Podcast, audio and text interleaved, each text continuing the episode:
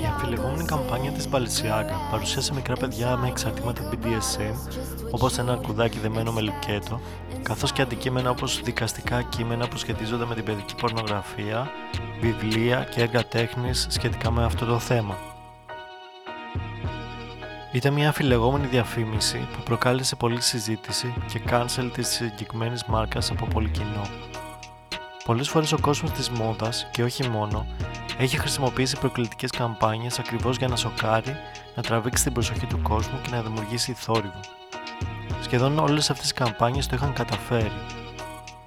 Πριν μιλήσουμε για τη δύναμη του branding στις επιχειρήσεις και στους ανθρώπους, ας μιλήσουμε για τις αμφιλεγόμενες διαφημίσεις. Controversial marketing είναι όταν μια επιχείρηση επικοινωνεί αμφιλεγόμενα μηνύματα με τρόπο μη συμβατικό. Σκοπός είναι να σοκάρει και να προκαλέσει την αντίδραση του κοινού. Αυτή η τεχνική χρησιμοποιείται πολύ και στη σύγχρονη τέχνη. Κλασικές είναι οι καμπάνιες της Benetton τη δεκαετία του 90 που σόκαραν τον κόσμο με τις ομές φωτογραφίες. Φωτογράφησαν ανθρώπινα όργανα όπως καρδιές, τον πατέρα που αγκάλιαζε το γιο του που έλειωνε από το AIDS έναν ιερωμένο και μία καλόγρια να φιλιούνται, μία μαύρη γυναίκα να θυλάζει ένα λευκό μωρό και πολλά άλλα. Με αυτόν τον εκεντρικό τρόπο αναφέρονταν σε θέματα ταμπού για εκείνη την εποχή, όπως οι φυλετικές διακρίσεις, το AIDS, η θρησκεία. Μία άλλη προσέγγιση αφιλεγόμενης διαφήμισης ήταν από το Burger King. Ήθελε να δείξει ότι δεν χρησιμοποιεί τεχνητά συντηρητικά στις πρώτες ύλες του Έδειξε λοιπόν ένα μπέργκερ που αλλοιώνονταν ύστερα από λίγες μέρες, σε αντίθεση με εκείνα που χρησιμοποιούσαν συντηρητικά, τα οποία διατηρούνταν αναλύοντα για πολύ περισσότερο. Ένα χαλασμένο μπέργκερ δημιούργησε μια καθόλου λαχταριστή εικόνα για ένα διατροφικό προϊόν. Τράβηξε όμως την προσοχή του κοινού και αύξησε τις πωλήσεις κατά 14% μέσα από το word of mouth που δημιούργησε. Οπότε σε σύντομο χρονικό διάστημα η διαφήμιση έγινε επιτυχημένη. Σκοπός των αμφιλεγόμενων διαφημίσεων είναι να χτυπήσουν στα θέματα ταμπού, στα στερεότυπα της κοινωνίας και της εποχής.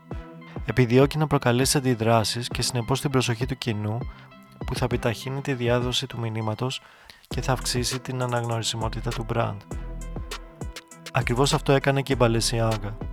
Σε τι διαφέρει όμως αυτή η καμπάνια από εκείνες που αναφέραμε; Οι αμφιλεγόμενες διαφημίσεις προκαλούν αρνητική αντίδραση ενός πουριτανικού ή συμβατικού κοινού. Όμως το στοιχείο που ενόχλησε στην καμπάνια της Παλαισιάγα δεν ήταν τα σαδομαζοχιστικά αντικείμενα τα οποία έχουν χρησιμοποιηθεί και σε καμπάνιες άλλων brands. Αυτό σίγουρα είναι ένα αντικείμενο αντίδρασης κάποιων πουριτανών, αλλά σήμερα δεν είναι κάτι τόσο σοκαριστικό. Γιατί όμως αυτή ήταν τόσο τρομακτική, το πρόβλημα με την καμπάνια δεν είναι αισθητικό, η καμπάνια της Balenciaga ανέδειξε τη δύναμη που έχει το branding. Με την έννοια branding δεν εννοούμε προφανώς το λογότυπο, τη συσκευασία ή την παλέτα των χρωμάτων. Ποτέ αυτά δεν ήταν πραγματικά branding. Εννοούμε την ικανότητα μιας επιχείρησης να χτίσει έναν αναγνωρίσιμο και ξεκάθαρο χαρακτήρα και να αφηγείται την ιστορία της στον κόσμο. Κάθε τι που κάνει μια εταιρεία ή οποιοδήποτε συνδέεται με αυτήν αποτελούν μέρος της ιστορίας της. Ο τρόπος που ελέγχει και επηρεάζει την ιστορία της είναι το branding. Τα μηνύματα που ήθελε να ανακοινώσει μέσα από τα προσεκτικά επιλεγμένα props της φωτογράφησης ήταν σαφή. Η διαφορά με τις υπόλοιπες καμπάνιες είναι στο μήνυμα και στους χαρακτήρες. Το πρόβλημα με τη συγκεκριμένη καμπάνια δεν ήταν ούτε η πρόθεσή της να σοκάρει, ούτε τα BDSM στοιχεία, αλλά η σύνδεση των παιδιών με στοιχεία πορνό και παιδοφιλίας. Και αυτό δεν είναι κάτι υποκειμενικό που μπορεί σε κάποιους να αρέσει και σε κάποιους όχι, όπως είναι το BDSM. Είναι ποινικά κολλάσιμο και ηθικά κλονίζει τα θεμέλια του σύγχρονου πολιτισμού. Όπως κάθε μορφή βίας, σεξουαλικής κακοποίησης ή απλά σεξουαλικής επαφής χωρίς τη συνένεση όλων όσων συμμετέχουν, είναι ηθικά και νομικά απαράδεκτη. Στην περίπτωση των παιδιών όμως, αυτό έχει μια επιπλέον ιδιαιτερότητα – τα παιδιά εξορισμού δεν μπορούν να συνενέσουν σε κανένα είδους σεξουαλικής πράξης.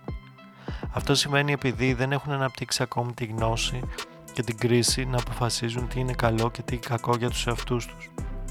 Δεν έχουν ακόμη αρκετή πληροφορία, ούτε την νοητική και σωματική δύναμη να αντισταθούν.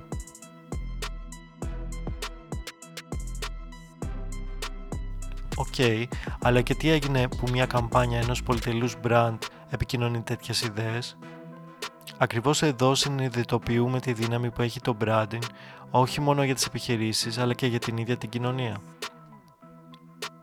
Τα brands με τις ιστορίες τους δεν πολλούν μόνο τα προϊόντα τους, αλλά δημιουργούν πεπιθήσεις, εκπαιδεύουν και τελικά διαμορφώνουν την κουλτούρα μιας κοινωνίας. Όσο πιο μεγάλο είναι ένα brand, τόσο πιο μεγάλο είναι και το κοινό που έχει πρόσβαση στην ιστορία του. Αν εξοικειωθούμε με την ιδέα της παιδοφιλίας, τότε σε λίγα χρόνια θα τη συνηθίσουμε ως κάτι φυσιολογικό και αποδεκτό, με φρικτά αποτελέσματα για τα παιδιά. Οι πελάτες του συγκεκριμένου brand ανήκουν στις ανώτερες οικονομικά τάξεις. Τα άτομα που αγοράζουν αυτά τα προϊόντα θέλουν να επιδείξουν την οικονομική τους άνεση, τη διαφοροποίησή τους από τους υπόλοιπους, όχι μόνο χρησιμοποιώντας τα προϊόντα, αλλά υιοθετώντας και ένα ιδιαίτερο τρόπο ζωής. Φυσικά και δεν σημαίνει ότι όλοι όσοι τα αγοράζουν είναι παιδόφιλοι ή τίνουν προς αυτή τη διαστροφή. Ωστόσο αυτή η κουλτούρα επηρεάζει, ίσως περισσότερο, εκείνους που δεν μπορούν να αποκτήσουν αυτά τα προϊόντα, αλλά θα ήθελαν. Αυτή η ομάδα είναι πιο επιρρεπής να υιοθετήσει μια αρρωστημένη ή ιδιαίτερη αν θέλετε κουλτούρα, ακριβώς για να δείξει ότι ανήκει σε εκείνους τους ανθρώπους που μπορούν να αποκτήσουν και αυτά τα προϊόντα.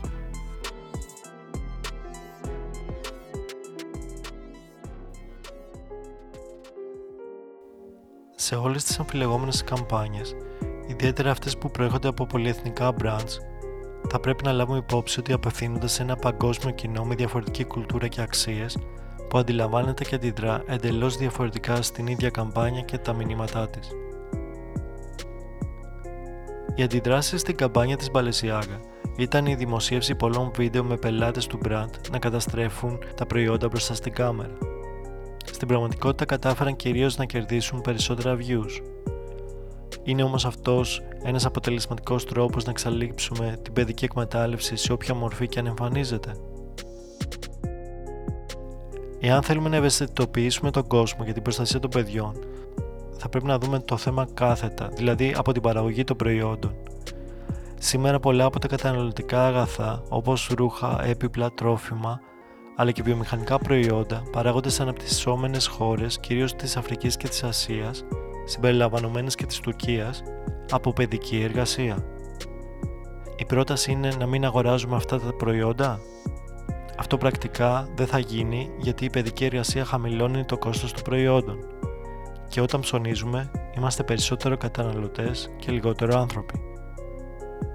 Και όπως με τα περισσότερα ηθικά διλήμματα των καιρών μας, οι αξίες και εδώ συγκρούονται με το κέρδος.